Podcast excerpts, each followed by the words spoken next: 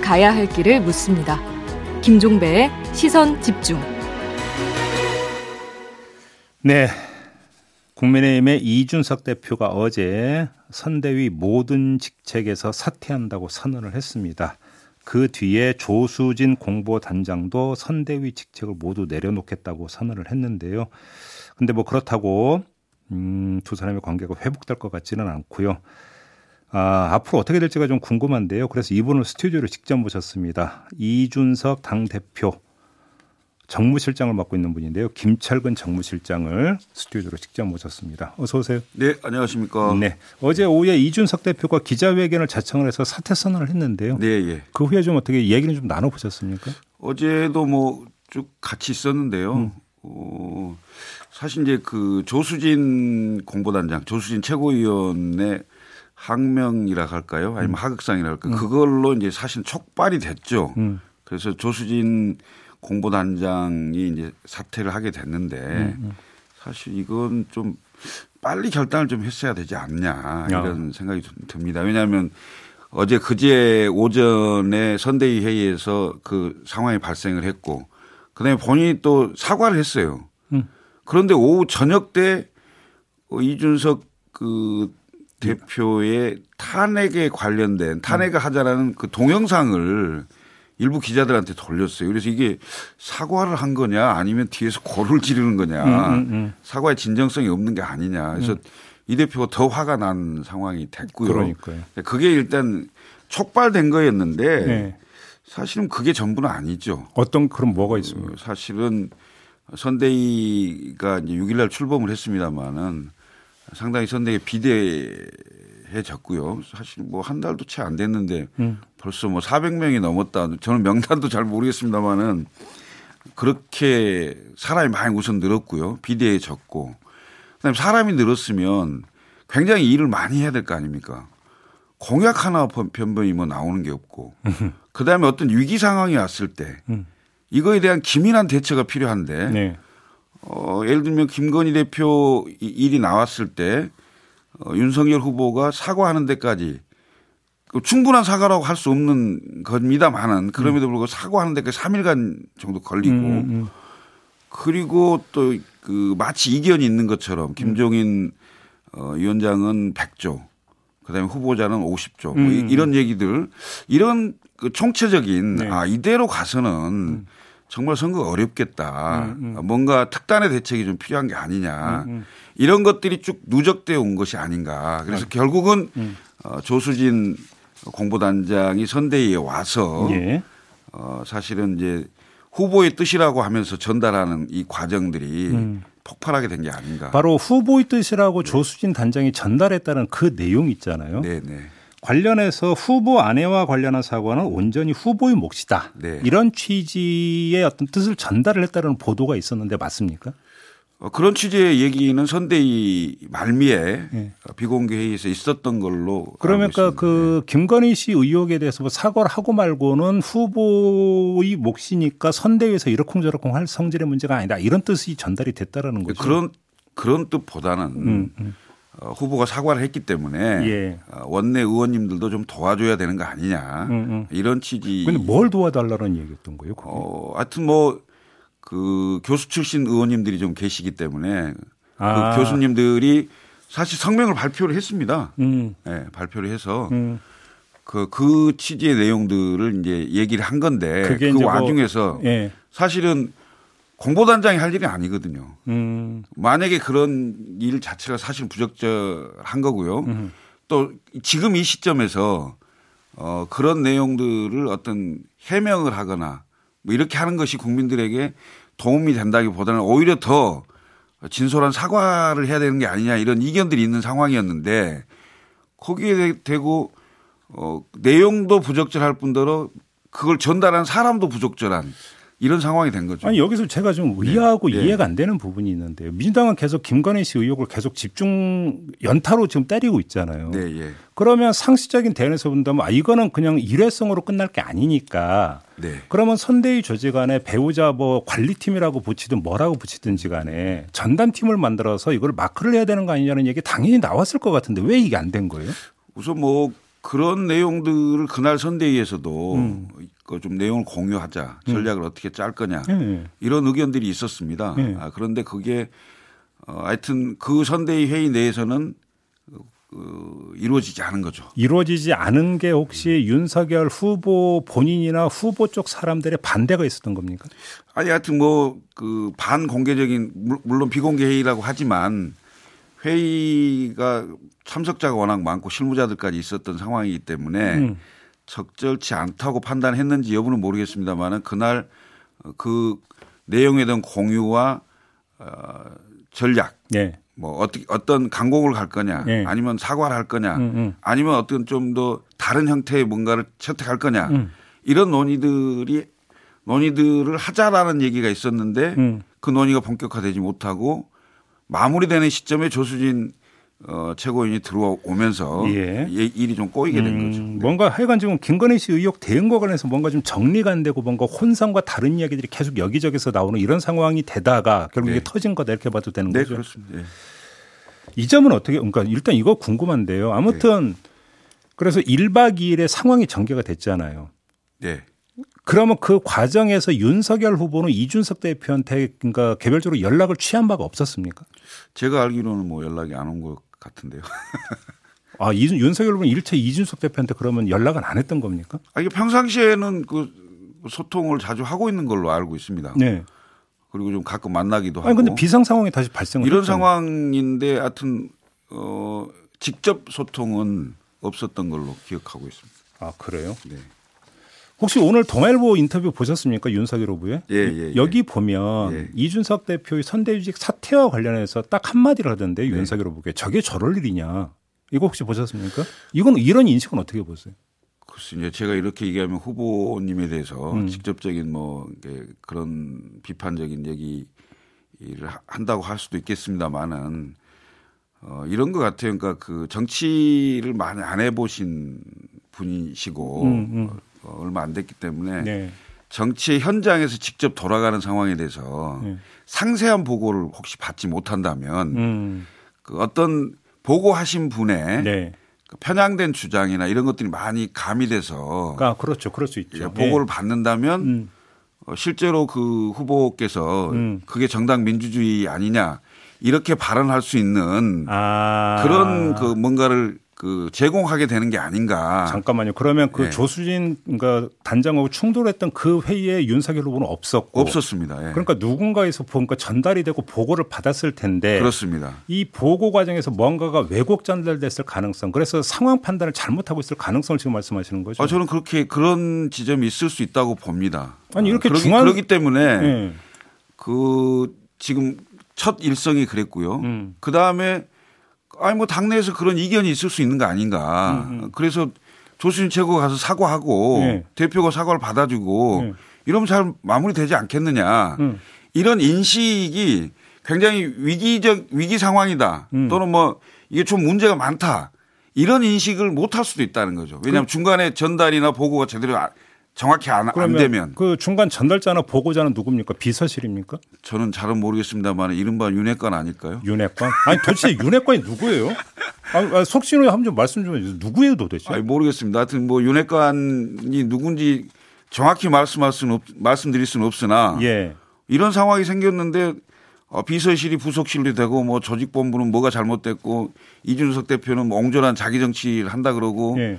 뭐 조수진 어 최고위원한테는 어 당장 사과할 일을 왜 그런 일을 하냐 뭐 이렇게 쫙 얘기 양비론을 펼쳤던 분도 윤핵관 중에 한 명 같고요. 아 장, 장재원 의원 말씀하시는 거잖아요. 그 얘기. 하여튼 뭐 본인 스스로가 음. 그렇게 페북에 올리면 아니 그분은 지금 선대위 직책을 맡지 않고 있는데 전달자나 보고자 역할을 하고 있다는 말씀이십니까?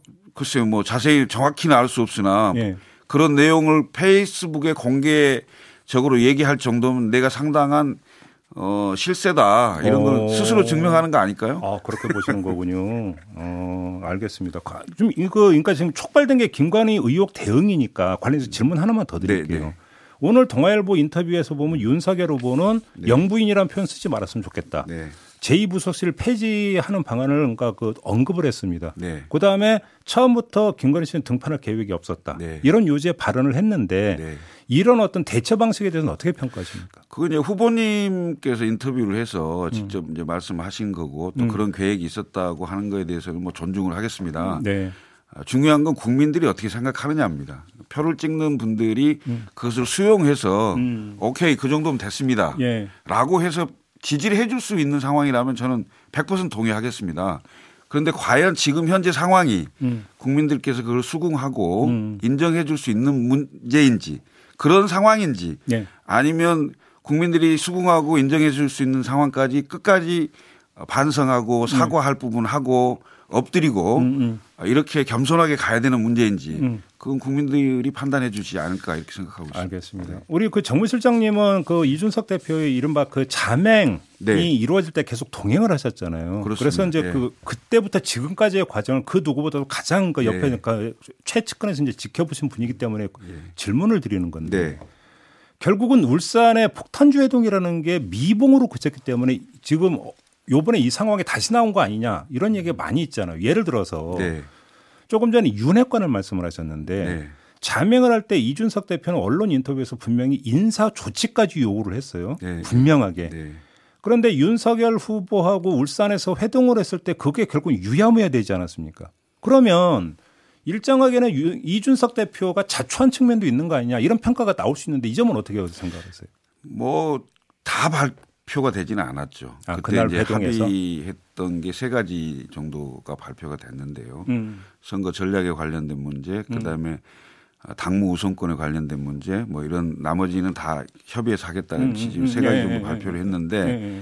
그 발표 안 된 부분 중에 아. 아마도 그런 그 윤핵관이나 이런 문제에 대해서는 후보가 본인한테 아. 맡겨달라 뭐 이런 취지의 얘기가 있었지 않았을까. 그러니까 발표할 사항은 아니지만 내가 알아서 처리할 테니까 믿고 기다려달라. 뭐 믿고 같이 갑시다 뭐 이런 취지의 얘기가 있었을 그러면- 것으로 저는 예측을 하고 있습니다. 그러면 후보가 신의 성실의 원칙을 안 지켰다 이렇게 해석할 여지가 있다는 말씀이시네요. 그렇다기보다는 예.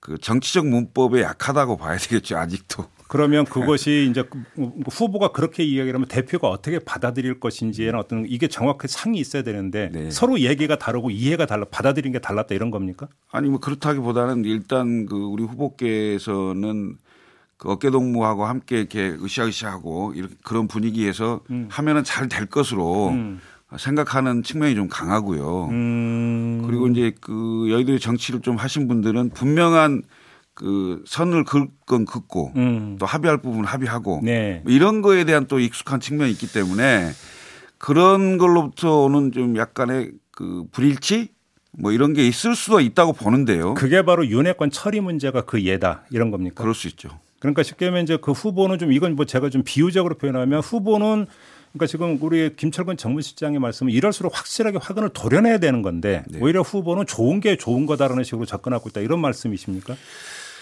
하여튼 뭐 그런 측면이 없다고 보기는 어려운데요. 네. 우리 후보가 또 그 다른 측면으로 보면 장점일 수 있어요. 사람을 한 번 쓰면 믿고 끝까지 쓴다. 이런 장점으로 작용할 수 있는 측면도 있는데 음. 실제 그 선거는 짧은 시간 내에 극도의 어떤 그 성과를 내야 되는 상황이기 때문에 어, 그럼, 그럼요. 거기에 맞춰서 또 다른 생각을 할 필요도 있다. 음. 예. 그런데 그런 측면이 지금 작동이 되고 있지 않는 것 같다 이런 말씀을 드립니다. 그러면 결국은 말씀을 나누다 보니까 그러니까 문제의 본질이자 핵심은 윤석열 후보의 어떤 마인드, 판단 이거네요 결국은 정리를 하면. 뭐 그렇게 뭐 언론은 뭐 윤석열 후보의 리더십 뭐 예, 이렇게 그렇죠. 표현도 하던데요. 예. 저는 윤석열 후보의 장점이 굉장히 많다고 생각하고 있습니다. 음, 왜냐하면 방금 얘기했 듯이 사람을 쓸 때 끝까지 믿고 쓰는 이런 것도 있고요. 음, 음. 어, 그 다음에 기본적으로 윤석열 후보가 검찰총장, 검사에서 부패와 불의를 인정할 수 없는 이런 그 정의감 이런 측면에서 굉장히 이제 그 장점이 많은데요. 지금 복잡다단한 이 선거의 와중에 어, 정치 경험이 많지 않은 이런 상황에서 어, 윤석열 후보를 보좌하고 있는 음. 이른바 윤핵관의 문제가 핵심으로 떠오를 수밖에 없는 음. 이런 상황이지 않나 이렇게 생각이 됩니다. 그러면 저 결론 삼아서 한번 제가 이 질문을 드려보겠습니다. 어제 김종인 총괄은 네. 그 항공모함이 아니라 기동 헬기를 강조를 하지 않았습니까? 네, 예. 그러면 선대위 조직을 슬림화해서 모든 정권을 김종인 위원장한테 넘기는 게 대안이다 이렇게 생각하십니까? 우선 선대위에 많이 들어와 있는 분들을 음. 갑자기 그만해라 할 수는 없는 상황이기 예, 때문에 예, 예. 김종인 위원장은 어, 김종인 위원장 시기에 음. 해법을 고민하신 것 같아요. 네네. 네. 그래서 지금 종합 상황 본부 임태희 본부장이 있는 그 상황 본부의 어, 이른바 그 조직 장악력을 좀 강화해서 예, 그렇죠. 본인이 이른바 그립값을 좀 강화시키겠다. 그래서 음. 음. 본인이 좀 욕을 먹더라도 음. 끌고 가겠다. 음. 뭐 이런 생각을 좀 하고 계시는 것 같고요. 네.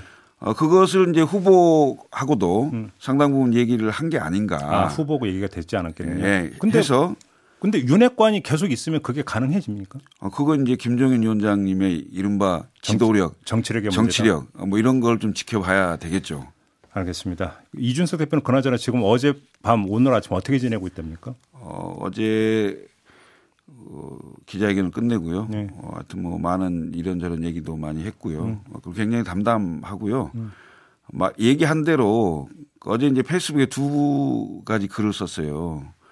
하나는 보고 요리를 할때 아, 굉장히 예, 예. 조심스럽게 예, 예. 다뤄야 되는데 음, 음.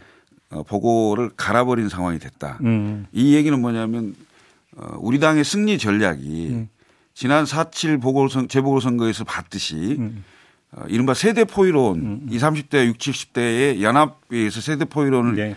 펼쳐야 되는데 그 자체가 어렵게 됐다라는 취지의 얘기를 하고 있고요. 예. 또 하나의 페이스북은 누돌프 머리띠입니다. 음. 어, 9년 전 페이스북에 나온 그게 이제 떠올라서 본인이 박근혜 그, 예, 예, 예, 예. 박근혜 대통령 음.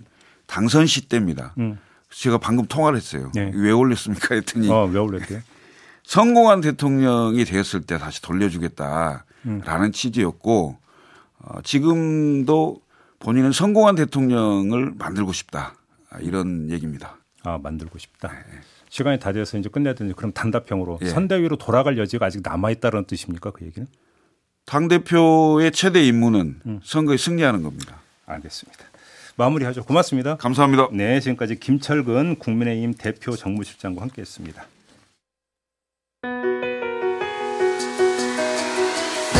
날카롭게 묻고 객관적으로 묻고 한 번 더 묻습니다.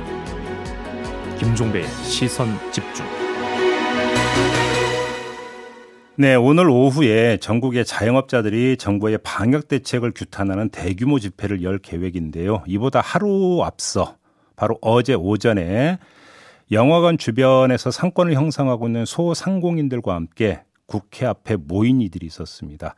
바로 영화업, 영화업계 종사자들인데요. 지금 어, 밤 10시로 제한된 영업 시간을 풀어달라 이렇게 요구를 했는데요. 이 자리에 함께했던 분을 좀 전화로 만나보겠습니다. 정윤철 영화 감독 전화로 만나보겠습니다. 나와 계시죠? 네, 안녕하십니까? 네, 안녕하세요, 네. 감독님. 감독님도 어제 개인 자격으로 이 집회에 참석하셨다고 들었는데 그 이유가 뭘까요? 네네. 뭐 코로나로 인해서 영화 산업의 심각한 위기 때문에 이제 저뿐 아니라 모든 영화 감독님들, 뭐 스태프 배우들 음, 음. 다 똑같이 걱정이 너무 크기 때문에 네. 네. 가만히 더 이상 지켜볼 수 없어서 예. 이렇게 뭐 나서게 됐습니다. 지금 영화관 사장이 어느 정도라고 좀 파악하고 계세요? 음. 네, 우리 뭐 시민 여러분들께서도 뭐 2년 지난 2년 동안 코로나 기간 동안에 극장에 가신 기억이 별로 없을 텐데, 네네. 이건 뭐 고스란히 영화 음. 산업의 위기로 이어지고 있고, 음. 네, 굉장히 극심한 타격을 주고 있는데요. 네. 네, 이, 이, 2019년 그러니까 코로나 직전에 음. 2억 3천만 명이었던 그 관객 수가 지금 6천만 명으로 오. 4분의 1, 1로 줄었습니다. 예. 네, 즉 개인 한 분이 1년에 한 다섯 번 이상 보던 게 한 번 정도로 준 건데요. 음흠. 네.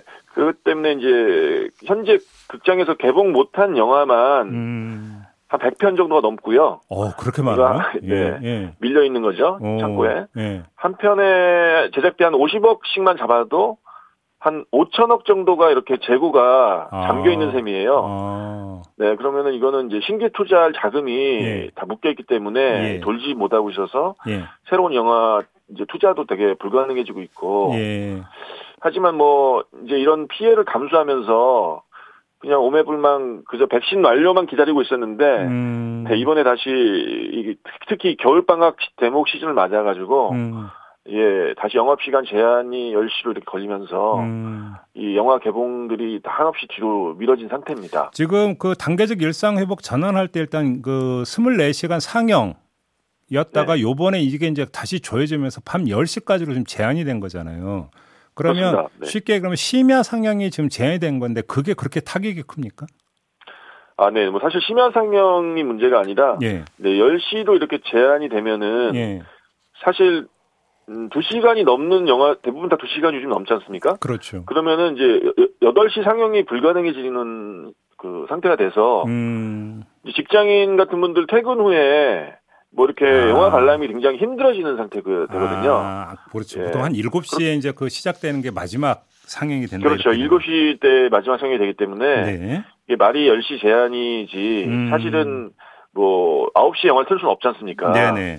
네, 그렇기 때문에 다른 뭐 식당이나 다른 뭐 장, 영업장에 비해서 음흠. 극장은 특히나 타격이 너무 크고요. 음. 그래서 이제 이건 특히 또 관객분들도 극, 저녁에 영화를 보고 싶어도 보기가 너무 빠듯해지는 음. 그런 상황이 돼서 서로 모두에게 참, 이, 참 안타까운 상황입니다. 근데 좀 이렇게 생각하시는 분들도 꽤 되실 것 같은데 요즘 영화관은 다 멀티플렉스 아닙니까? 그리고 네, 멀티플렉스를 네, 운영하는 주체가 대부분이 대기업이다 보니까 뭐 네. 그렇게 또 뭔가 물론 타격이 없다고는 볼 수 없겠지만 그래도 소상공인 자영업자하고는 좀 차원이 다른 거 아니야 이렇게 인식할 수도 있는데 이 점에 대해서 어떻게 생각하세요? 네, 극장은 물론 대기업이 운영하고 있지만 예. 거기에 영화를 공급하는 그 제작사나 뭐 이런 스탭들은 다 굉장히 개인이거나 어떻게 보면 중소기업들이죠. 그렇죠. 그리고 또 극장은 단순히 그 어떤 뭐 영화만 보는 공간이 아니라 음. 그 지역 상권의 중심지고 또 굉장히 소상공인들이 많이 또 그쪽에 상권이 형성돼 있습니다. 맞아요. 예, 예. 근데 이제 예. 극장이 저녁 시간을 영업을 못 하거나 심지어 이제 극장이 뭐 이제 관수가 줄, 불거나 음. 극장이 뭐 망하게 되면은 뭐 영화 산업 종사자뿐만이 아니라 그 음. 그 지역 상권 주민들에게도 굉장히 큰 타격이 큰 거죠. 아, 네. 마지막으로 그럼 이 질문을 좀 드려야 될 것 같은데요. 먼저 어, 뭐그 그래도 당국 입장에서 일단 방역이 최우선 아니냐 이런 이야기 당연히 따라붙을 수밖에 없는데 이 점은 어떻게 생각하세요? 네, 그건 충분히 이해하는데 네. 극장은 이렇게 모여서 이렇게 얘기를 하거나 식사를 하는 그런 사적 모임의 장소는 아니고요. 예. 또뭐 밀접 접촉을 하는 뭐 집회장이나 어떤 교회 같은 곳과도 되게 다르지 않습니까? 음. 네, 영화 보면서 뭐 떠들지도 않고 철저하게 마스크 착용을 하고 있고 음흠. 또 심지어 극장 매출의 그 30%를 차지하는 팝콘이나 콜라 같은 것도 지금 못 먹게 돼 있어요. 어. 네, 그렇기 때문에 좀 이 K 방역이라는 거는 음. 우리가 자랑스럽게 생각하고 있지만 막 무작위적으로 이렇게 농약을 살포하는 막 그런 게 아니라 네. 좀 업종이나 뭐 상황에 따라서 음. 좀 섬세하고 차등적인 적용이 좀 필요할 것 같고요. 음흠. 또 극장은 단순히 이제 어떤 돈 버는 영업 장소가 아니라 네. 국민들 시민들을 위한 문화 공간이고 음. 또 아까 말씀드렸듯이 소상공인들의 그 어떤 상권의 중심을 음. 이루는 음. 어 굉장히 좀 공공적인 그 장소 재원이다. 알겠습니다. 이런 시각이 굉장히 필요할 것 같 습니다. 알겠습니다. 자 오늘 네. 말씀 여기까지 드려야 될 것 같네요. 고맙습니다, 감독님. 네, 감사합니다. 네, 지금까지 정윤철 영화 감독과 함께했습니다. 시선 집중 2부 이렇게 마무리하고 8시 3부로 이어가겠습니다. 3부에서는 박수현 청와대 국민소통수석과 인터뷰가 예정이 되어 있습니다. 잠시만요.